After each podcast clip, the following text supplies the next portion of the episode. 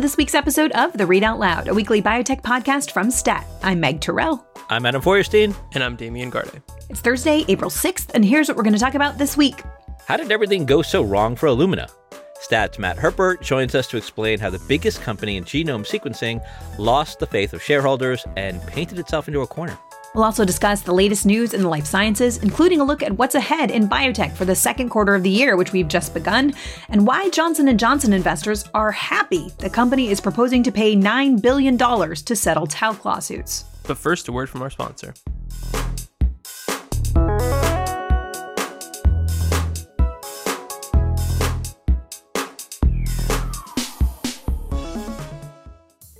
I'm Stat branded content editor Jesse McQuarters. With its talent, lab space, and robust startup ecosystem, New York City is now a global life sciences hub. I'm joined by Sue Rosenthal, SVP of Life Sciences and Healthcare at New York City Economic Development Corporation, to hear more about New York's life sciences capabilities. Sue, can you tell us about this competitive edge that New York has? New York City has nine premier academic medical centers and over $2.5 billion of NIH funding that we've secured recently. The city has a thriving ecosystem for life sciences. Part of that is that we're committed to nurturing and growing the city's diverse and skilled talent with initiatives like the LifeSci New York City Internship Program, which has paired over 600 interns with at least 160 host companies. And how can people find out more? The best place is online at lifesci.nyc. L I F E S C I dot NYC.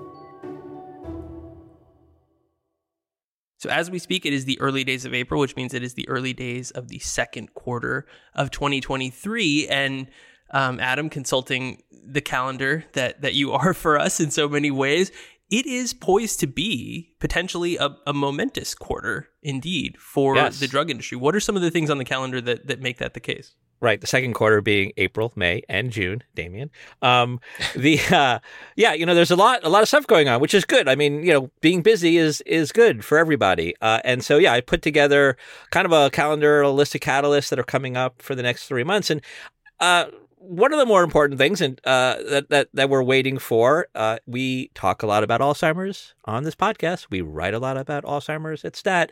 Uh, Eli Lilly has a very important phase three study of its uh, amyloid targeted antibody that's called donanemab. Uh, and uh, those results from a phase two study will be coming out, I think, probably in the next month or two. I was, I was looking over some analyst notes this morning trying to get a better timeline, and it seems like people are expecting it kind of April, May. Um, and this these data will really tell the tale of donanemab and whether or not you know the drug A obviously lowers uh, amyloid, those toxic protein plaques that, that get into the brain and kill neurons, and you know more importantly whether that leads to improvement or or the I should say the slowing of of disease progression in patients with early uh, early uh, Alzheimer's. So, we're at this moment where the pendulum has swung so far on the amyloid hypothesis from nothing has ever worked for decades Exactly. to things are going well. But like it's really hard to look at the history of amyloid, you know, targeted drugs and phase 3 trials and like feel totally optimistic about this. Like what is the vibe kind of going into this, Adam? I think the vibe is, I think people are fairly confident. I think the questions that come up are really around the magnitude of the benefit. So, you know, how, how, how much slowing of disease progression do we see from donanemab? Uh, and obviously people will be comparing those results to the results from the Eisai Biogen drug, Leqembi, which is already on the market, because that's what everyone does, right? We'll, we will, even though those drugs are not being compared to each other in the study, people will make cross trial comparisons. The other issue is is always safety. Uh, you know, with these amyloid lowering uh, uh, antibodies, the, the biggest side effect, that the most worrisome side effect that people that people look at is that brain swelling and hemorrhaging called ARIA.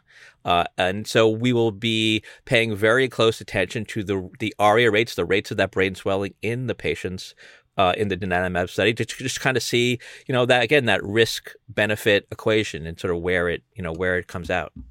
So the other tentpole data set that we're expecting likely in the next quarter, um, if not this summer, is results from a very large study of Novo Nordisk's semaglutide, commonly known as Ozempic, although in this case Wegovy, because this study is looking at whether treatment with Wegovy uh, for patients diagnosed with obesity actually leads to lower rates of cardiovascular events, is kind of the jargon, meaning heart attacks, strokes, or death. Um, after years of taking this medicine, which we know has can have a dramatic effect on people's body weight, but it remains to be seen whether those effects translate to long-term health. And it's kind of hard to to overstate how big the results of this study will be, not just for this particular medicine's commercial future, but now that Ozempic and GLP 1 drugs have become a cultural phenomenon. The headlines coming out of this trial are likely to swing. I mean, they're going to make headlines around the world, the country, if not the world, and will swing how people perceive the onset or the, the growing popularity of this drug and, and those to come in terms of i, mean the, the conversation has gone in so many directions to this point but if there's definitive data suggesting either one that it does have long-term health benefits or two that it doesn't or that they're murky or somewhere in between that's really going to pivot how we talk about the future of these medicines Yeah, so Novo calls this a select study, Damien. Uh, 17,500 participants uh, were enrolled. And these are people who uh, were either overweight and obese. Uh, they also had to have uh, some form of pre-existing heart disease, and then you know, like as you said, they're randomized uh, to receive a weekly uh, or weekly injections of Wegovy or a matching placebo. Um, super important data readout. You know, you're seeing a lot of analyst notes kind of trying to uh, not necessarily predict the outcome, but kind of looking at what different you know different risk reductions might be and what that might mean for sales. Um, you know, uh, we'll obviously be covering uh, the results uh, that that come out, and you know, huge, huge commercial implications. Like you said, I mean, if you know, if the study is as strong as people hope for, it really will open the commercial floodgates for these GLP one uh, weight loss drugs. How long have they been running this trial? Because I think that's, as Amy was saying, you know, there's such a cultural conversation obviously going on around these drugs for weight loss. Um, of course, this is the only one actually approved for obesity. Um, there are others like Ozempic approved for type 2 diabetes and Lilly's Mounjaro approved for type 2 diabetes. They're waiting for FDA approval for the same compound um, in obesity. Um, you know, but there's this question, you know, people talk about there's sort of understood that losing weight for most people or some people should result in changed health outcomes. That's sort of the you know accepted medical stance on things. But this is actually asking and hopefully answering that question. And you know how long are they following people to see if losing uh, you know a certain amount of weight I just checked actually while you were asking the question because I didn't I know gave you myself. a long preamble to look it up You did, and I appreciate that because I was able to uh, use the Google and figure this out. Um, it looks like you know this study started in the end of 2018. So Okay. this is a this is they've been running the study, and you know that's what's interesting about these cardiovascular outcome studies, right? Because they take a long time. They first of all you have to enroll tens of thousands of patients, like we said, 17,500 patients. These are huge trials. And this kind of underscores why this market is like a, you know, we mentioned this last week. This is a big pharma market because you need a lot of money uh, to run these very large studies. And then they take a long time because you are looking at outcomes. You have to, you know, you essentially, I mean, it sounds weird, but you sort of have to wait for people to have one of these events, whether they have a heart attack or a stroke or they or they have a cardiovascular related death or something. You know, that's what you're looking for, and you have to have a certain number of events that take place in the study in order to do the analysis. So that's why these run, you know, five, six, seven years. Um, and you know, but that that does, does give you some really definitive data at the end of a study. And so there's obviously a lot riding on this, you know, for Novo Nordisk in terms of you know reimbursement for the medicine. Um, you know, are payers going to pay for this once they see that there are you know reductions in heart health risk um, when you take this medicine, and it's not something that is perceived to be you know cosmetic, you know, weight loss drugs. What are the expectations about whether this will, you know, show that kind of benefit, the magnitude of the benefit, and if it doesn't, what happens to these drugs? Or at least this drug, because we have seen the benefit for Ozempic and type 2 diabetes. No, it's a great question. I mean, as, as you mentioned, the conventional wisdom is and has been that long term reductions in weight, especially dramatic reductions in weight, it would follow logic that they would lead to reductions in cardiovascular risk. But there has been no, you know, prospective randomized trial to investigate that. And that's why this is so interesting. The presumption is that it will succeed for a multitude of reasons, including that that conventional wisdom, but also because, as Adam mentioned, the patients enrolled here have existing cardiovascular issues. So this is a population that is higher risk for these kinds of events to begin with, which, you know, also to Adam's point, you need these events to occur in order to do the analysis um, to determine whether the drug was successful. And by virtue of being that population versus just anyone who fits the diagnosable criteria for obesity, that should tilt the odds uh, of the study in the drug's favor. But of course, nobody knows. I mean, that's that's the point of all this consternation is that we are basing this off of some pretty good science and a lot of conventional wisdom, but we're in uncharted territory.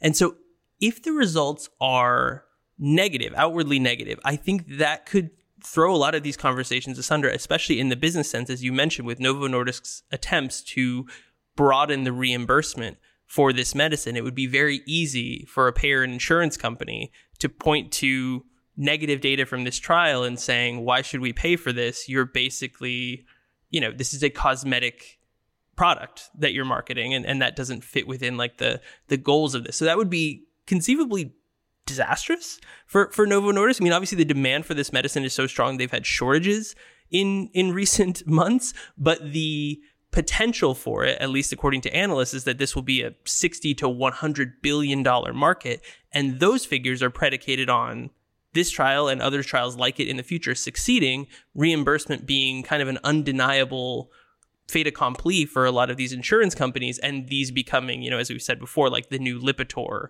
kind of level of pharmaceutical product. And all of that, I don't want to say it all hangs in the balance because there are other medicines and there are other trials, but at least in the short term, this is the first major test of that hypothesis.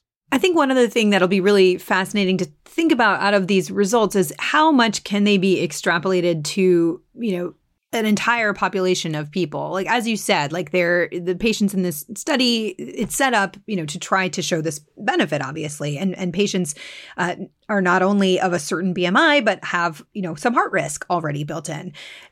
Everybody taking this medicine may not fit that category, and yet you could see how you know people will take away big sort of you know things from this study to say, okay, losing weight will reduce your heart attack risk or whatever it is. Whereas it might not be the case for everybody that they need to lose weight or whatever. So I, yeah. I think the conversation around these is going to just be really, you know, it, it, it's changing it so quickly. Um, how a whole culture around, you know, fat and weight loss and all of this stuff uh, that it, it's sort of mind boggling to watch. That's where the magic of big pharma marketing comes in.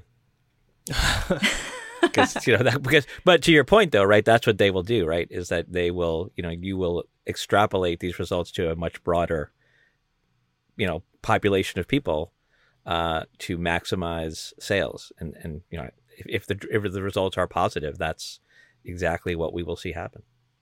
So moving on there was some movement in the uh, j&j talcum powder lawsuit uh, this week. Meg you covered it on cnbc what, what's going on yeah, so we all remember the infamous Texas two-step, or maybe we don't. but uh, this was Johnson and Johnson's attempt to sort of hive off its talc liabilities, thousands of claims from patients saying they had used J and J's talc baby powder uh, for years at a time, and that it caused their cancer. Um, J and J disputes these claims, uh, but there were so many of them, and they were sort of battling them one by one, and they were losing some, they were winning some. This was getting very expensive. They tried to sort of spin these liabilities out into a separate company and file that company for bankruptcy, supported by $2 billion in a sort of proposed settlement offer for all of these claims. That bankruptcy failed, and we talked about that in a previous um, episode. It went through the court system, and an appeals court said this isn't how bankruptcy works. J&J is an extremely financially solvent company and it is clearly attached to this thing that it is trying to sort of split off from itself. This this company isn't in financial distress. Uh, and so that failed. They went back to the drawing board, and now they've come out with this proposal to increase the settlement offer to $8.9 billion. Uh, and the difference this time is that they say more than 60,000 claimants have agreed um, to this settlement proposal.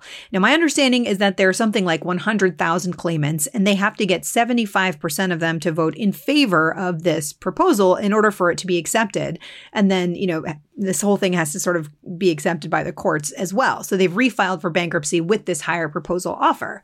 J&J stock went up on this because there was just a concern this would go on for an incredibly long period of time and cost even more than $9 billion. So, you know, the stock rises on a $9 billion settlement. It shows you how much this was really weighing on Johnson & Johnson. However, Wells Fargo's Larry Biegelsen put out a note the night that this information came out saying their legal expert gives this a 50-50 chance of working there are still sort of legal questions here like j&j says it addressed the court's concerns about you know why this did not meet the bankruptcy threshold they've sort of changed things around so that this does meet the bankruptcy threshold but i think the facts are plainly clear that j&j is still the company associated with this other company and j&j is still extremely financially solvent. So you know i'm kind of interested in whether that even sees a legal test. I'm not sure it will you know if the settlement offer is sort of accepted. Um, but this is going to play out over the next few months and perhaps be resolved this summer um, if you know enough people vote in favor of it. J&j is pretty confident this should sort of wrap things up but it's been really fascinating episode to watch. You know, it's a billion here, a billion there. I mean, J and J, what's a what's a few billion, right? And importantly, we should say J and J is not accepting any, you know, admission of wrongdoing here. It still disputes the claims, but it, it was saying this was just taking so long and costing so much. It wants to wrap it up, so that's why it's doing this. It sort of reminds me of uh, the the season opener of Succession, where the kids are thinking about buying Pierce. You know, what's 7 billion 8 billion 10 billion? It's just it's just a couple of more bills. That's all it is.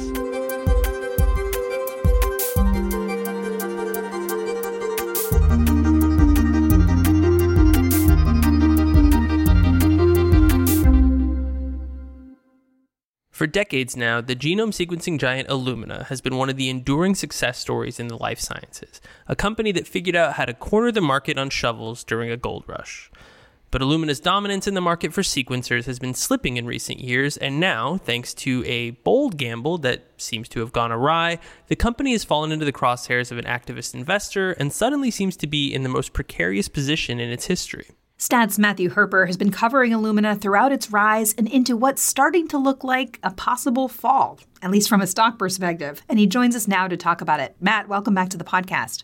Oh, it's great to be here. So, Matt, let's start with uh, the news from this week, which uh, I guess came from the U.S. Federal Trade Commission. Uh, what did they rule?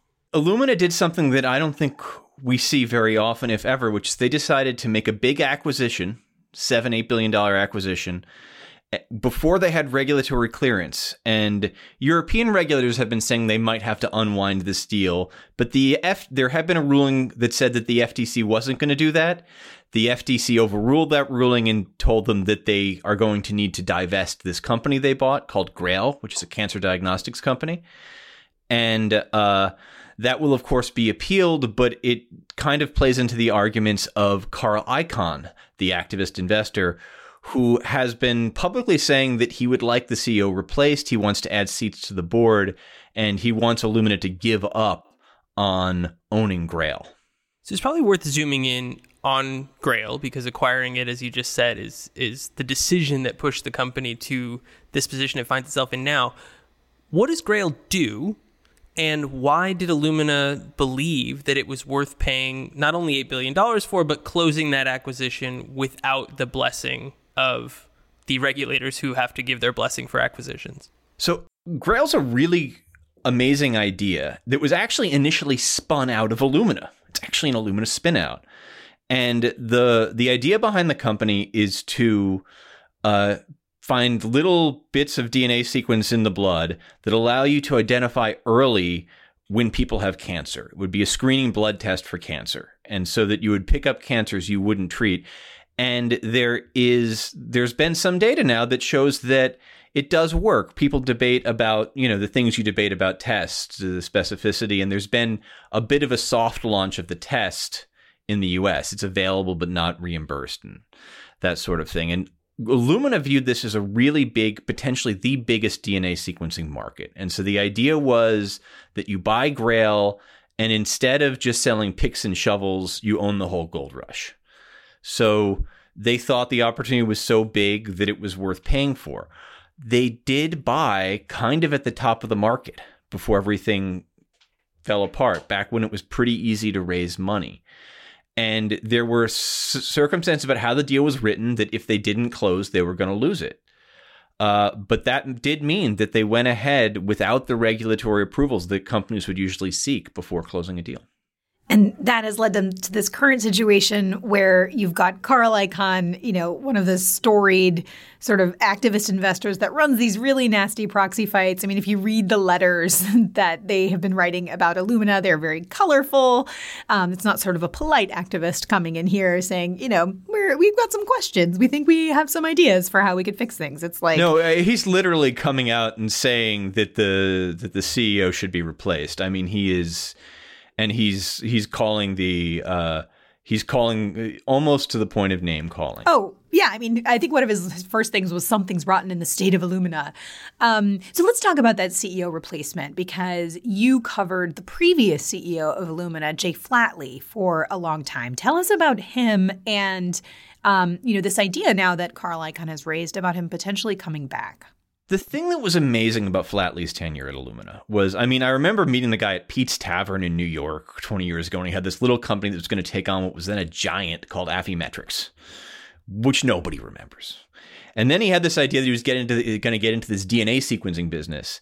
And he bought this UK technology, and everyone said it wasn't going to work. And not only did it work, but they were able to they didn't make big leaps in technology. What they did was they took this technology and they kept improving it incrementally, and other companies with new technologies would come along and say they were going to replace Illumina. PacBio, which is still around, said that. There was Ion Torrent. There were all these kind of neat different ideas, and they could never catch up to the Illumina machines. The Illumina machines were faster and cheaper and ended up with almost a near total monopoly on DNA sequencing, except for some specialized uses, like when you want really long stretches of DNA and just not the little short ones these machines read out. So it was just a very impressive execution story for all that time. Um, and in a way, even though it's a, DNA sequencing is a pretty cool, sexy thing, they were kind of not a sexy company. They reminded you of a bit of a chip maker or something. Like it was very, it was very, very much an engineering story. Um, Francis was brought in to replace Flatley, who had been the CEO for most of Illumina's history, and kind of at a time when there was starting to be some more competition. Now, Illumina is still super dominant in DNA sequencing. Uh, a lot of the problems with the DNA sequencing market more have to do with people just aren't buying as much as they were. You know, you take the, we went from the $100,000 genome to the $1,000 genome or something along that order. And since then, we've been going from a thousand to approaching a hundred, and people debate exactly where they are. You start to have that. It starts to be harder to wring synergy out of that. So that's but Jay is the CEO who kind of had a legendary tenure that people on Wall Street are going to remember very fondly. Illumina was a very very good stock to own for a long time. And it hasn't been. It's down quite a bit from when this decision to buy Grail was made. Um, and a lot of investors seem to agree with Icahn, and the stock went up a bunch when Icahn came in. So the relationship between Jay Flatley and Francis deSouza is really kind of fascinating because, like you said, Matt, you know, Jay Flatley is this legendary CEO running Illumina for all these years. He actually brought Francis deSouza into Illumina and then deSouza eventually replaced Flatley as the CEO. But more recently, in comments made in particular in January to the Financial Times, Jay Flatley has criticized the decision, or at least the timing and the way that the acquisition of Grail was conducted and done by deSouza. What do you make of that criticism? I think Jay's sitting there looking at his legacy and worrying about what's going to happen to it. Um, it's not clear whether Carl Icahn has actually talked to Jay Flatley or whether Jay Flatley has agreed to be drafted to come back. But um, those quotes from the FT certainly are an indicator that you know there was kind of a Jay was there as chairman of the board when Francis first came, and then there was kind of a an exodus, and um, he may not agree with some of the decisions that are being made, to be put bluntly. And another thing that's going to play into this is this is the second time that deSouza has tried to accomplish a big acquisition, a potentially transformative acquisition, and run into these kind of regulatory barriers. And Illumina makes ar- a lot of arguments that they couldn't have known that they were going to run into these regulatory problems they did, but the optics of that are not going to be good. You know, it was they tried to buy PacBio and had to abandon the deal, and now they're trying to buy Grail and may have to abandon the deal at what could be a loss of billions of dollars because if you have to spin it back out now, it's going to be worth a lot less. And uh, it doesn't look great. And Jay Flatley is not a guy who ran a series of startups. He ran Illumina for 20 years or so. I, I can't imagine not caring. So, looking at this from deSouza's perspective, or just Illumina management's perspective, as you mentioned, the problem in antitrust terms with the Grail deal, in the eyes of well, the only eyes that matter, which is the regulators who sign off on this, is that Illumina sells machines to competitors of Grail. And so if they acquired Grail, you would have an anti competitive concern that they would give sweetheart deals to a company that they own that competes with their customers. And that's not the kind of thing that regulators want to see. When you look at Illumina's core business of sequencers, as you mentioned, this this product slash service that is largely becoming commoditized. The prices go down, you know, demand may fluctuate, but it's not exactly a growth industry if you're Illumina and you virtually monopolize that, how do you grow if regulators have established that you are penned in from acquiring companies like Grail? Well, look, if any of the liquid biopsy cancer screening companies, Grail or any of the competitors that are nipping sort of at its heels, and Illumina insists they're far, far behind, but there are a bunch of really interesting ones. If any of those succeed, and we all start getting blood tests for cancer every year that involve a lot of DNA sequencing, um, going to sell a lot of DNA sequencers. And one of the things that's interesting about DNA sequencing for the entire time that it's been covered is we've been waiting for a big medical inflection point, right? The gene, the dream for a while is that every baby would be sequenced, right? Or that already, if you have cancer, sequencing is done, but it's of specific genes. What if you start repeatedly sequencing the whole cancer genome? And there are these huge opportunities. So I wouldn't say that I'd agree that that sequencing is commoditized, but getting through that gating point where you get this kind of forecast explosion of use has been tough. Um, and so, yeah, the idea was that you'd get this new product which would have a higher margin. And yes, owning both, even if you have firewalls, the technical expertise of having the sequencing people in house probably one of the challenges for these cancer tests is how do you make them cheap enough? So, that hand in glove relationship could certainly work. And re- but regulators are seeing it as anti-competitive. Essentially, if you Illumina says, well, if you don't back Grail, we'll never get one of these tests. And regulators say, well, if we do, it, you're going to be the only game in town. So, Meg, there is precedent or corporate precedent for old CEO to leave, new CEO to get into trouble, replaced by old CEO, right? Well, that was something that we were talking about. I mean, it really feels like a sort of Bob Iger, Bob Chapek Disney situation, which is also sort of funny because um, Francis deSouza, the current CEO of Illumina, is on the Disney board. But, you know, thinking about the storied former CEO of Jay Flatley, is he the Bob Iger in this situation? And, you know, one of the things that's been sort of remarkable about watching the whole Disney situation is that Bob Iger has not exactly shied away from criticizing Bob Chapek, the, you know, CEO who came in and then abruptly, you know, departed and was replaced by Bob Iger again. And you know, just going back to that FT article because these these comments from Jay Flatley are are sort of surprising. I think. Um, you know, he he tells the FT about the Grail acquisition. If they'd waited a year, then it would have been a two billion dollar acquisition. It was an eight billion dollar one. Um, in that, was, that was a great comment. I love that one. Yeah. He says, in retrospect, it would have been better to wait and realize that the market was sizzling hot at the time and therefore it was overpriced.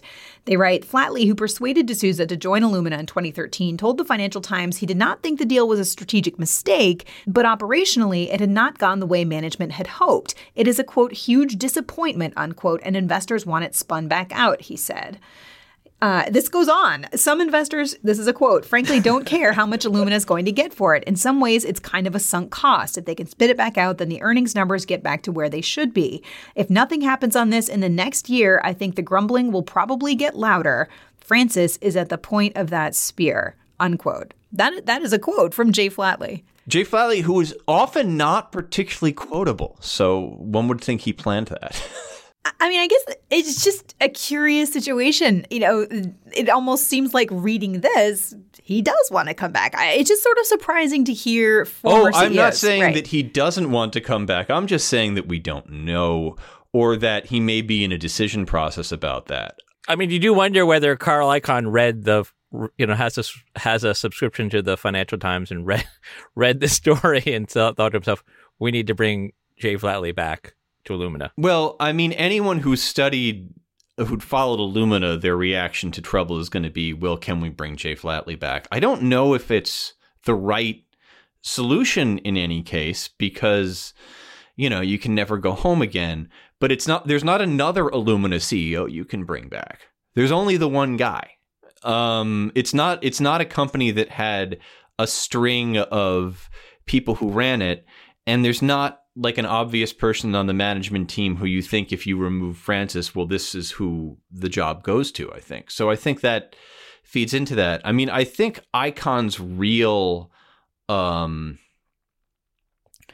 uh, you know, Icon wants the stock to go up. He sees it as a as a stock that has fallen, and um, and that that's what he looks for. He looks for stocks that are down, and that through management change you can get investors in, interested again. Um, so I think he's looking for anything that can kind of push management to to change things and agree to some changes. Uh, you know, the Illumina ma- management has to be under some pretty intense pressure. The stock is down a lot. Investors don't love this deal. Even the ones who did, I, I think Icahn's arguments um, of how long do you want to fight two governments and with what money um, are going to ring true for some people. The question for Icahn is, you know, winning proxy fights isn't easy. So, uh, you know, in getting investors to to vote against management is sometimes not easy, especially when there are a lot of big investors who would rather just be hands off. So, can he convince them that if they go his way, if they vote for his directors, that they will uh, that things will improve and that it's worth making that kind of investment? I also, you know, just thinking about this from a broader perspective, Carl Icahn's nominated three people to the board. He he seemed to indicate in an interview on CNBC with Scott Wapner that the board would become 12 from 9, so maybe they're not necessarily replacing people directly, trying to replace, you know, a third of the board, but maybe No, he's it. trying to add, not replace. Right. That's and correct. so, you know, he's not taking over the company. Like, he's not going to have a majority of the board, but like adding three Icahn sort of deputy type people who are not, you know, focused in anything that Illumina does in healthcare in science and data privacy and technology, any of that stuff. Are there implications to you know the role that Illumina plays in science and society, and the, you know how much data it has? Like Matt, it probably has both of our genomes, right? Like it's got this really sensitive, you know, data set, giant data set. I mean, Craig Venter has my genome too, so like I, you know, Your genome's just everywhere. But yeah, I mean, what are the implications of Carl Icahn, you know, having that kind of control over a company like this? Are there implications of that? I don't know that there are.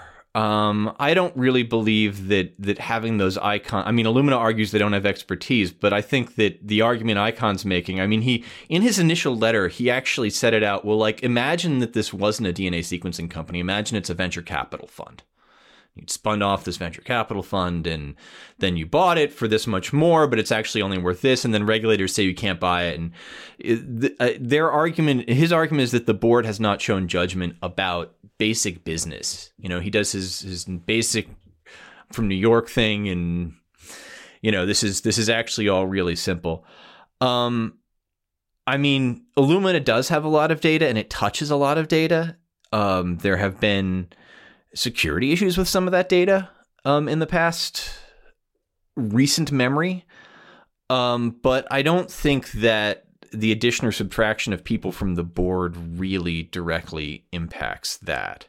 Um, Icahn seems to be saying that he thinks that just if there were a few more skeptics in the room and in the mix, that uh, that the company's performance could improve a lot. I mean, you also have to think when does adding three seats on a board cause the stock to go up? Um, only if the only if there there are really voices missing does that happen. Matt, thanks for joining us. Adam, thanks for having me.